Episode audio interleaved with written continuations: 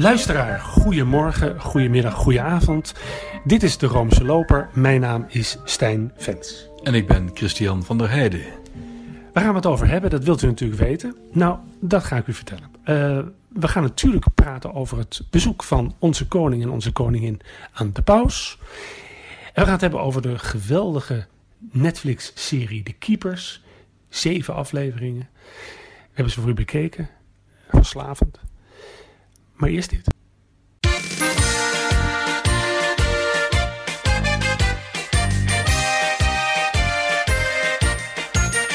Onze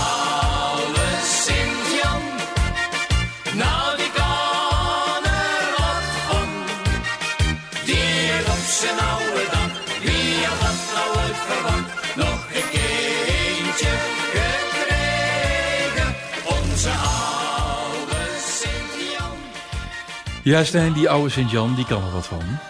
Eh, dit eh, geweldige carnavalsnummer van de twee pinten is gemaakt bij gelegenheid van, eh, ja, van het Sint-Janneke. Dat is de, de miniatuur Sint-Jan in Madurodam. Er bestaat trouwens ook snackbar het Sint-Janneke.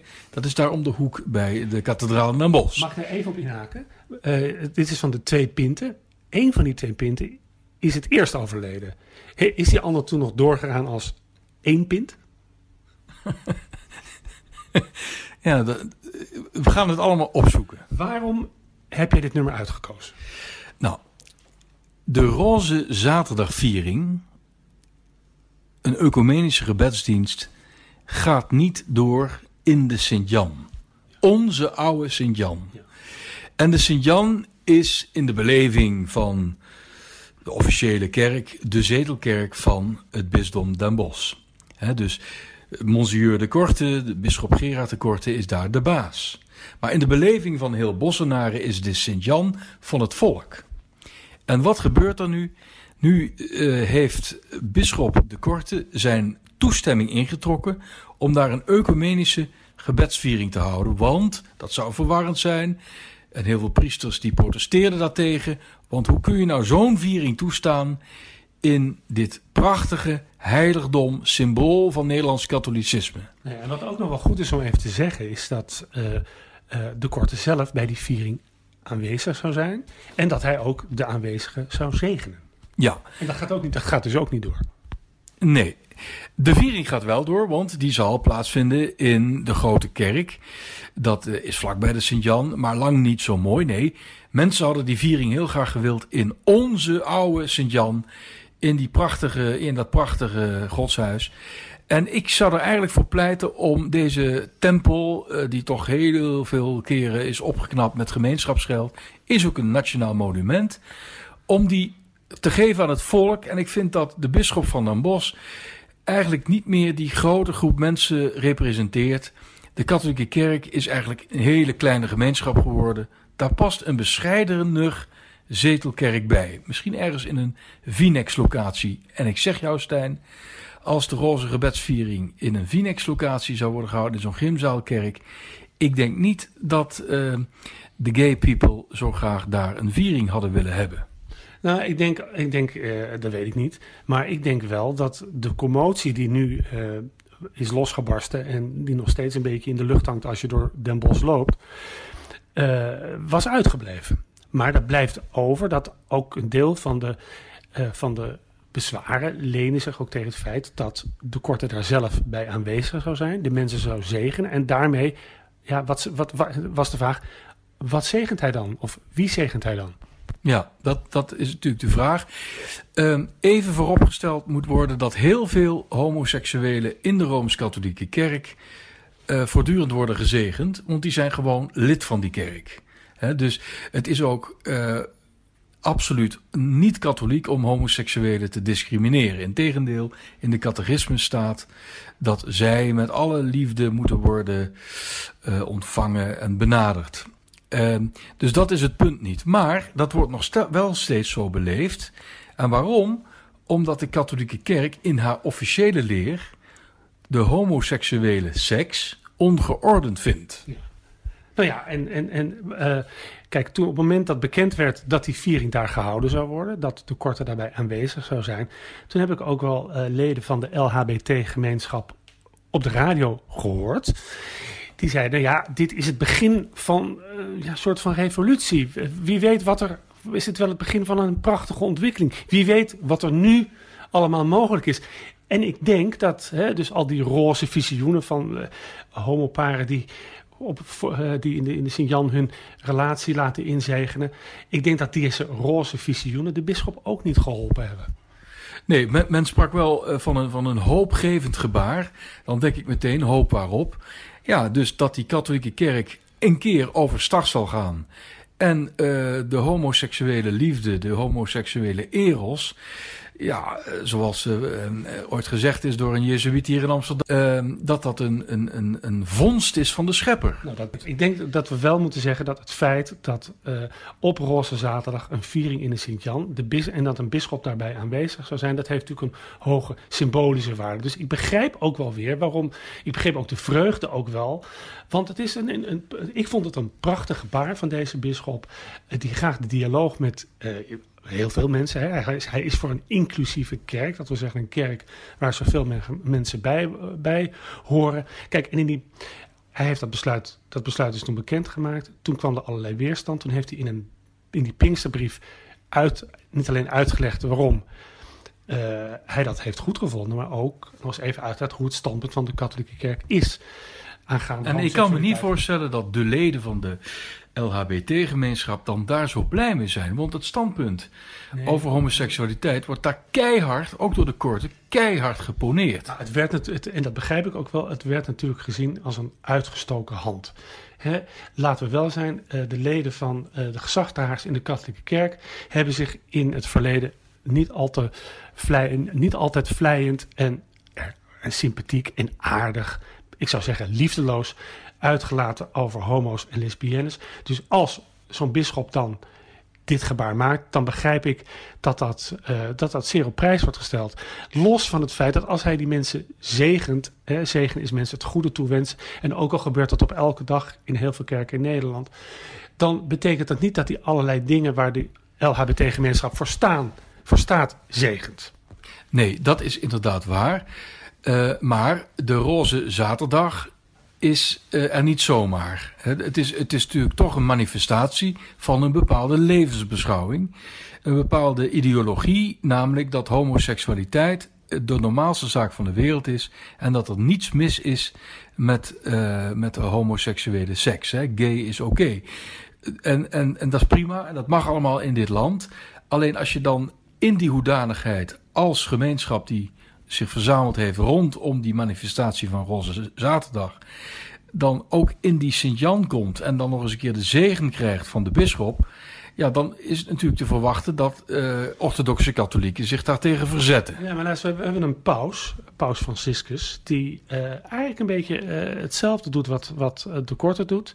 Hij is de eerste paus die überhaupt het woord homo in de mond heeft genomen. Dat werd daarvoor... Nou, gay, gay. Gay, ja, gay in het Italiaans noemen ze, in het Italiaans is het, is het gay. Of vroeger moesten er allerlei verschrikkelijke constructies voor worden gevonden om maar, om maar het woord homo niet te noemen. En eh, wat ik denk, kijk, ik denk dat deze paus eigenlijk een buitengewoon ouderwet in, in vele opzichten, in vele ogen, ouderwetse opvatting van homoseksualiteit heeft. Maar hij vindt wel dat ze erbij hoort. Net zoals heel veel, alle, iedereen erbij hoort. En ik moet even, ik wil graag even verwijzen naar die prachtige laatste zin van die vond ik uitstekende Pinksterbrief van Gerard de Korte. Namelijk, hij schrijft daar, op, ik eh, citeer even uit mijn hoofd, op het moment dat ouders te horen krijgen dat, dat hun kind homoseksueel is, dan dienen ze zo'n kind met alle moederlijke en vaderlijke liefde te omarmen. En ze zegt hij, dat geldt ook voor de kerk. Voor, maar wij zijn ook moeder. En eh, eh, het is jammer dat door deze eh, jammerlijke samenloop van omstandigheden, ja, die omhelzing toch een beetje in het lichtledig is komen te hangen. Ja, maar die omhelzing veronderstelt dan wel weer dat de katholieke kerk in Nederland nog iets voorstelt. Alsof dat een, een, een moederlijk groot, eh, door, door heel veel mensen gedragen instituut wordt eh, gezien. Je zou eerder kunnen zeggen, eh, eh, wie er omhelst moet worden, dat, zijn, dat is de katholieke kerk. Het is nog maar een hele kleine gemeenschap. En die staat ideologisch gezien eh, in de verdrukking, omdat die blijft verkondigen Wat totaal indruist tegen het hedendaags levensbeschouwelijk gevoel van miljoenen mensen. Maar even, even nog eh, eh, zaterdag. Hè? Dus de, de, de viering is nu niet in de Sint-Jan, maar 200, 300 meter verderop in de grote kerk. Die eigenlijk die naam niet mag dragen, want zo groot is hij eigenlijk helemaal niet. Dus dat wordt nog dringen. Maar dat betekent eigenlijk dat die, dit die Sint-Jan er eh, die 24 juni wat le- le- leger bij zal staan dan de eerste bedoeling was. Alle ruimte voor iedereen, alle, ook alle deelnemers aan de Roze Zaterdag, om een kaarsje te gaan branden bij de Zoete Lieve Vrouw. Ja, nog even, misschien heeft dat ook meegespeeld. Eh Roze Zaterdag is op 24 juni. En in de Rooms-Katholieke Kerk is 24 juni een hoogfeest. De geboorte van Sint-Jan de Doper. Het is overigens niet de patroonheilige van de Sint-Janskathedraal, want dat is eh, Johannes de Evangelist. Maar juist op deze hoogfeestdag, ehm, om dan zo'n roze zaterdagviering te houden, dat heeft ook een aantal mensen gestoord. Misschien dat dat ook extra heeft meegespeeld in de overweging van de korte om zijn toestemming in te trekken. Het, het is een gemiste kans, eh, Christian.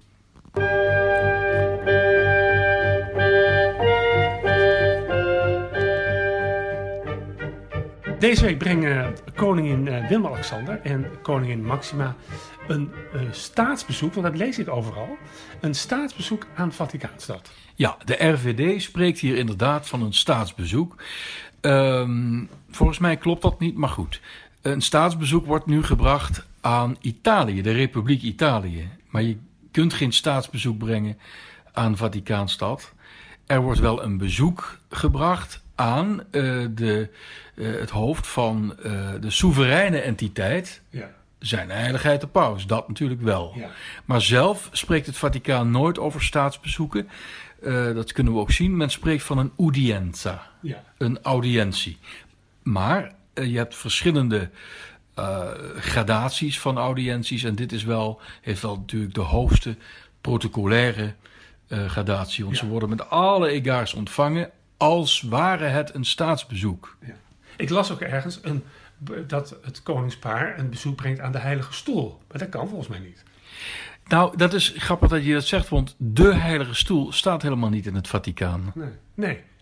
Want die staat in de aartsbasiliek San Giovanni in Laterano. Ja, maar, Maar de heilige stoel is dus een naam voor de soevereine entiteit...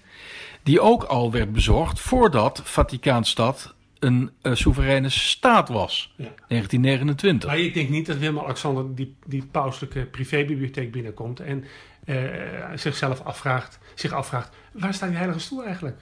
Nee, dat is waar. Mag, mag, mag, ik er misschien even op zitten? Ja, trouwens wel mooi, je hebt het over die bibliotheek. Hij krijgt daar in Bruikleen iets heel bijzonders. En dat is. Dat is de opperbevelhebberstaf van Ja, Willem oh, van Oranje. die krijgt, maar die krijgt hij in de, in de Bibliotheca Apostolica, in de Vaticaanse Ja. bibliotheek. Ja, Ze, die, lo- die, ze lopen van die Ja, ja. bibliotheek naar de Vaticaanse bibliotheek, wat, wat, wat iets anders is dan de pauselijke bibliotheek. de privébibliotheek waar alle staatsbezoeken of eh, alle staatshoofden Die- worden ontvangen. Die bevelhebberstaf, of baton, Ja, die is, eh, wordt toegeschreven aan, ehm, aan, Willem, aan Willem van Oranje. En die zou buitgemaakt zijn door de Spanjaarden bij de slag op de Mokerheide in 1574. die heb ik ook gelezen. Maar hoe komt hij nou toch bij de Jezuïeten terecht? Want die hebben hem eigenlijk in eigendom. Ja, ehm, dat weet ik niet. ik vind het wel wel typisch iets voor de Jezuïeten. Dat zij dan zo'n zo'n zo'n ding hebben. En ik zou het wel chiquer hebben gevonden.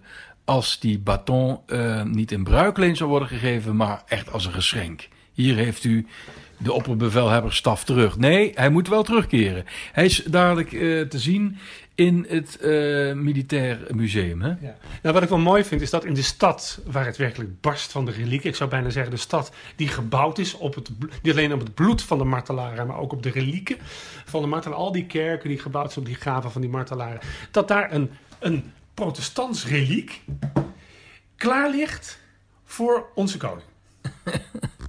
Ja, Ehm, trouwens, ik ehm, had eerder geschreven dat eh, onze koning een nazaat is van Willem van Oranje. Nou, nou, nou, er kwamen reacties eh, van hoe kun je dat nou toch? Nee, ik kon niet meer over straat. Want hij is helemaal geen nazaat, niet in de mannelijke lijn, Nee, maar hij is wel een nazaat in de, hè, dus een kleindochter van Willem de Zwijger Eh, die is toen gehuwd met de Friese Nassau-tak. Ja. Maar via de kleindochter van Willem van Oranje zijn is eh, ons koningshuis wel degelijk afstammeling van eh, de vader des vaderlands. Maar, maar Christian, ben, ben jij bedreigd? Nou, Je wordt snel bedreigd tegenwoordig. nou, ik denk dat ik eerder bedreigd zal worden om, om wat ik zojuist zei over de Roze Zaterdag. Oh. Ga jij trouwens naar Roze Zaterdag? Nee, want ik ben in Rome. Oh, je bent in Rome, ja. ja. Maar nog even iets anders. Eh, ik wil even een quizvraag, quizvraag stellen. Mensen kunnen ook gewoon insturen. De lijnen gaan nu open. Eh, hoeveel tijd heeft Paus Franciscus uitgetrokken voor onze koning en onze koningin? Dat is een hele goede quizvraag. Ik weet het. En het antwoord is eigenlijk best voor oranje klanten dan schokkend. 15 minuten. En Trump had er. 29. Wat kunnen we. 900, wat zijn 15 minuten? Zijn dat niet 900 seconden?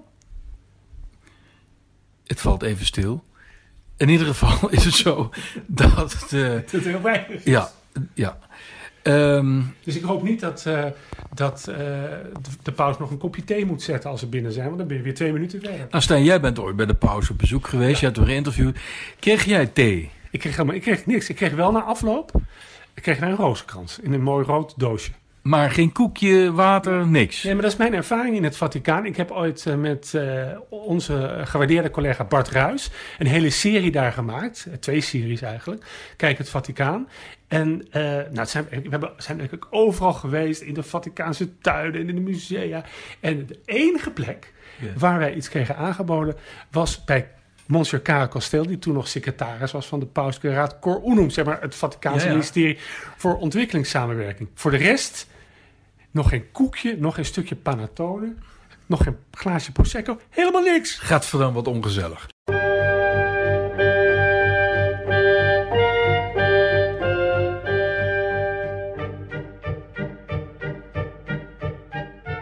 We gaan naar het volgende onderwerp.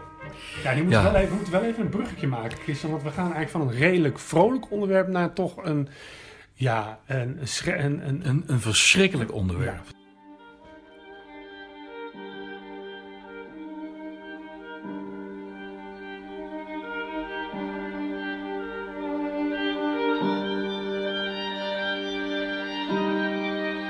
Want we gaan het hebben over eh, de tv-serie uitgekomen bij Netflix. Eh The Keepers. En toen jij zei dat je hem had bekeken, toen dacht ik van dit gaat over, eh, het gaat over voetbal. nee, maar het gaat over eh, The Keepers. de Keepers. Het is een, een zevendelige serie van Netflix. En ik waarschuw je alvast, op het moment dat je gaat kijken, kun je eigenlijk niet meer stoppen. Dus, dus ik weet niet of het, een, kleine, een kleine blessure zal heel goed zijn. Dan kun je achter elkaar kijken. Het gaat over, het begint eigenlijk, het gaat over de moord op een non. Kathy Sesnik. Sesnik. Eh, die eh, speelt in 1969. Die geeft les op een katholieke meisjesschool in Baltimore. eh, aan de oostkust van de Verenigde Staten. In de- ligt in de buurt van Washington.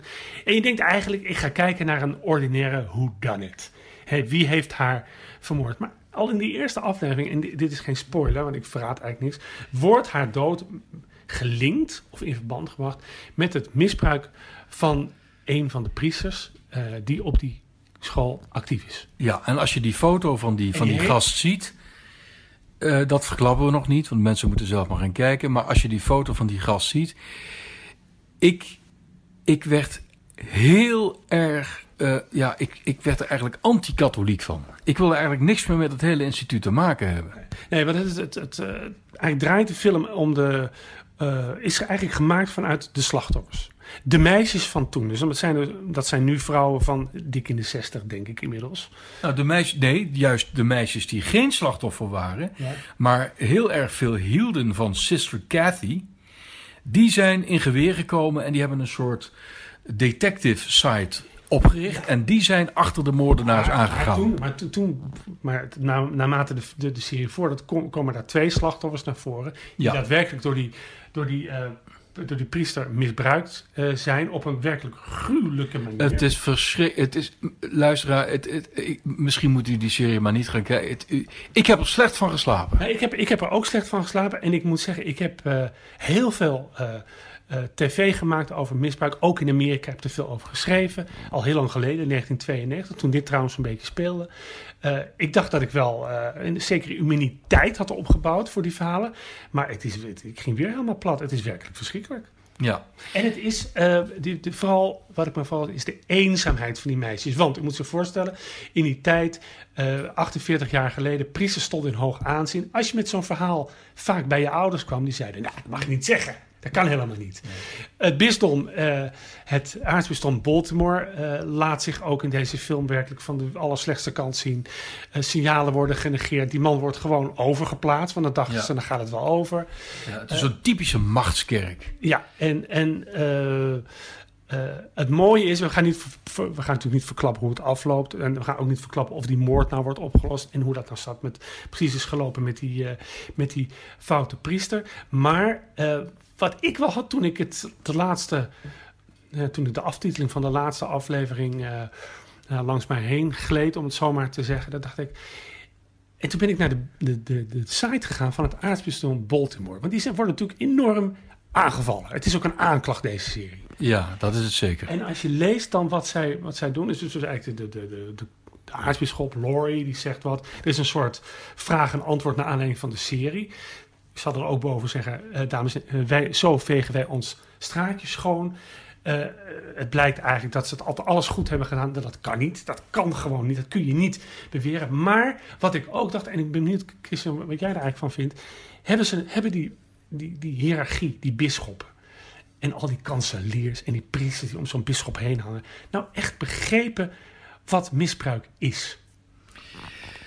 Eh, ja, wat ze in ieder geval wel heel goed hebben begrepen, is eh, dat zij een machtig instituut vertegenwoordigen. Dat koste wat het kost moet worden beschermd. Kijk, en daar moeten ze vanaf. Dat aartsbisdom Baltimore met, die, met, die, met dat enorme gebouw daar midden in de stad. Het is trouwens ook het Ik ben vorige week, vorig jaar nog langsgelopen. Oh Dat ja. in Baltimore. Ja, En, het is eh, een heel modern gebouw. Het is ook het oudste bisdom van eh, de Verenigde Staten. Ehm, daar, is, daar gaat de kerk aan kapot. Daar is de kerk misschien al kapot aan gegaan. Kerk en macht, foute boel. Maar ik denk wel eens, hè, zolang de macht in de katholieke kerk zo is georganiseerd dat die toevalt aan ongetrouwde mannen die zich eh, voor het oog van de moeten onthouden van eh, seks. Eh, zolang die hiërarchie nog helemaal is opgetuigd en net zo opgetuigd als in de tijd waarin dit misbruik speelde, zal er, zal er van werkelijke verzoening tussen slachtoffers en katholieke kerk geen sprake kunnen zijn. Nee, maar mag ik daar wel bij aantekenen dat ook in de Anglikaanse kerk, waar het celibaat niet bestaat, Ja. ehm, mensen worden misbruikt. Zeker. Dus, eh, en het komt eigenlijk al, eh, overal wel voor. Maar in de combinatie met, eh, met eh, de katholieke kerk, uh, get verdemmen. Stijn, wat is dit vreselijk. Ik, eh, ik heb. Zullen we er maar... eh, ja. Ik, ik vind wel dat we vrolijk moeten eindigen. Dus laten we naar naar de laatste onderwerp. En het laatste onderwerp is natuurlijk zoals iedere keer de kardinale Toto. Ja. En eh, even voor de duidelijkheid, eh, eh, voor zover wij weten, en ik heb vanochtend nog even gebeld, Oké. is het met de gezondheid van de Heilige Vader helemaal in orde. Ook met dit hete weer. lichte, lichte verhoging van de bloeddruk de afgelopen weken, maar dat kan natuurlijk maken hebben met het bezoek van onze koning en koningin. Vooral de koningin. Ja, zeker. Ehm, maar eh, niets wijst erop dat wij over eh, dat, we, dat deze paus eh, van plan is het tijdelijk met het eeuwige te verwisselen. Maar toch, het kan elk moment gebeuren. Hij kan ook aftreden. En dan moeten wij klaar zijn, Christian. Wij moeten klaar zijn om in te kunnen zetten op een van die twee, wat is het, 116 eh kiesgerechtigde kardinalen. Vanaf over, twee, hè, over, wat is het vandaag, over een week komen er weer vijf bij. Ja. Daar moeten wij klaar zijn om mensen te kunnen Ja. adviseren op wie ze hun geld kunnen inzetten. Eh, ik ben er klaar voor. Nou, zeg maar. Eh, mijn stem gaat eh, dit keer naar kardinaal Luis Antonio Tagle. En dat is een Filipijnse aartsbisschop. Zijn moeder was een etnische Chinees. Eh allercharmantste man. eh, een van de jongste kardinalen in het kiescollege. Heel, heel klein is hij. Heel klein. Ja. Eh, wij zijn hem een paar keer tegengekomen in ons favoriete restaurant eh, vlakbij Vaticaanstad. En een hele toegankelijke man. Eh, die man is ook niet bang. Bijvoorbeeld wat er nu in de Filipijnen gebeurt, is natuurlijk verschrikkelijk. Hè? Met die drugsoorlog. Mensen worden, worden standrechtelijk gewoon door doodskaders overhoop geschoten. Hij komt samen met zijn collega bisschoppen daar tegen in geweer. Ehm, deze man is nog jong. Trouwens, als deze podcast uitkomt, eh, dan is het 21 juni. Dan wordt hij 60 jaar. Nou, zullen we even voor hem zingen? In het Filipijns. Nou, dat kan ik. Nee, dat doen we niet. Ehm, de, de- dus mocht de paus nu aftreden of eh, sterven, dan is hij natuurlijk wel erg jong. Hij is niet de jongste, maar iedereen kent hem. Hij is trouwens ook de voorzitter van Caritas Internationalis, hè, de grote rooms-katholieke hulporganisatie, dat grote netwerk waar Cordate ook bij is aangesloten. Dus iedereen kent hem wel. Het is een, ehm, het is een, een man die ook gezien wordt dat hij, dat hij, hij wordt een beetje beschouwd als een als, als links van het midden in het kiescollege. Het is een echte bisschop naar het hart van Paus Franciscus. En wie heb jij? Nou, ik wil het eh, over iemand hebben met, over wie ik het hier al een keer gehad heb. Maar er is reden om het over, hem- over, over hem te hebben, omdat ik denk dat hij nog steeds een grote kanshebber is. Dat is, ik zet nog steeds mijn geld op Pietro Parolin, de kardinaal staatssecretaris, eh, de rechterhand van de paus. Ehm, toch een belangrijke man binnen het Vaticaan, om alle lijntjes goed te laten, te laten lopen. Eh, ook hij eh, zal donderdag eh, een ontmoeting hebben met de koning en de koningin. Maar er is iets opmerkelijks aan de, aan, aan, aan de gang. Op dit moment is, zoekt de paus naar een nieuwe aartsbisschop van Milaan. En dat is eigenlijk, zou je kunnen zeggen, nog een, misschien nog wel een machtiger bisdom, althans in Italië, dan Rome. Het is, Scola gaat met emeritaat. emeritaat. Die heeft nog even moeten blijven, zodat hij de paus in Milaan heeft kunnen ontvangen. Uh, niet zo lang geleden. En de naam die eigenlijk in Rome rondging, was die van Pietro Parolin. Uh, Milaan is dus een prestigieus bisdom. Heeft in de 20e eeuw maar liefst tweemaal een paus opgeleverd. Namelijk uh, Achille Ratti in 1922, Pius XI. En Giovanni Battista Montini in 1963. En die Montini was door paus Johannes III, was door Pius XII naar Milaan gestuurd. Want, want hij zat eigenlijk ook op het staatssecretariaat. Ja, ja, hè? ook een echte uh, curie-beambte. Uh, ja, maar zonder de kardinaals, de rode kardinaalshoed. Die kreeg hij wel meteen van Johannes de 23e. En Johannes de 23e heeft, heeft die Montini eigenlijk altijd een beetje beschouwd als zijn als de kroonprins. Nou, dus Milaan is prestigieus. Milaan is een beetje een parkeerplaats voor toekomstige pauzen. Maar wat heeft Parolin nu gezegd? Uh, heeft gezegd, ik word het niet. Dus dat hele verhaal van mij, dat kan zo in de prullenbak. maar um, is hij daardoor minder papabel geworden? Nou, misschien is het eigenlijk wel slim. Hè? Want uh, die uitspraken maakte deel uit van een veel groter interview... waarin hij, waarin hij eigenlijk ook zijn visie gaf op allerlei uh, brandhaarden. Dus ik dacht, ik dacht twee dingen. Nou, de route Milaan is het niet... maar deze man doet er wel alles aan om bijna, ja, bijna pauselijk over te komen. Ja. Dus wie weet... Uh, is het toch niet zo gek om op Parolin te gaan? Nee, maar hij heeft één manco en dat hij, uh, ja, hij heeft weinig pastorale ervaring. Ja. En, maar ja, misschien. Uh, dus kijk, maar hij, iedereen kent hem, alle staatshoofden kennen hem. Maar ik, ik sluit ook niet uit dat er ook heel veel kardinalen vinden dat met uh, vier, vijf jaar Franciscus er wel genoeg uh, pastoraal is geweest. Ja. En dan nu. Ja. Het, het, is, ook, het is bij pausverkiezingen ook altijd. Uh, en dan nu. En now nou for something completely different. Je krijgt nooit een kopie van de vorige. Dus dat zal nu ook niet gaan gebeuren. Nee. Uh, dit was het weer, luisteraar. tot een volgende keer. Dag.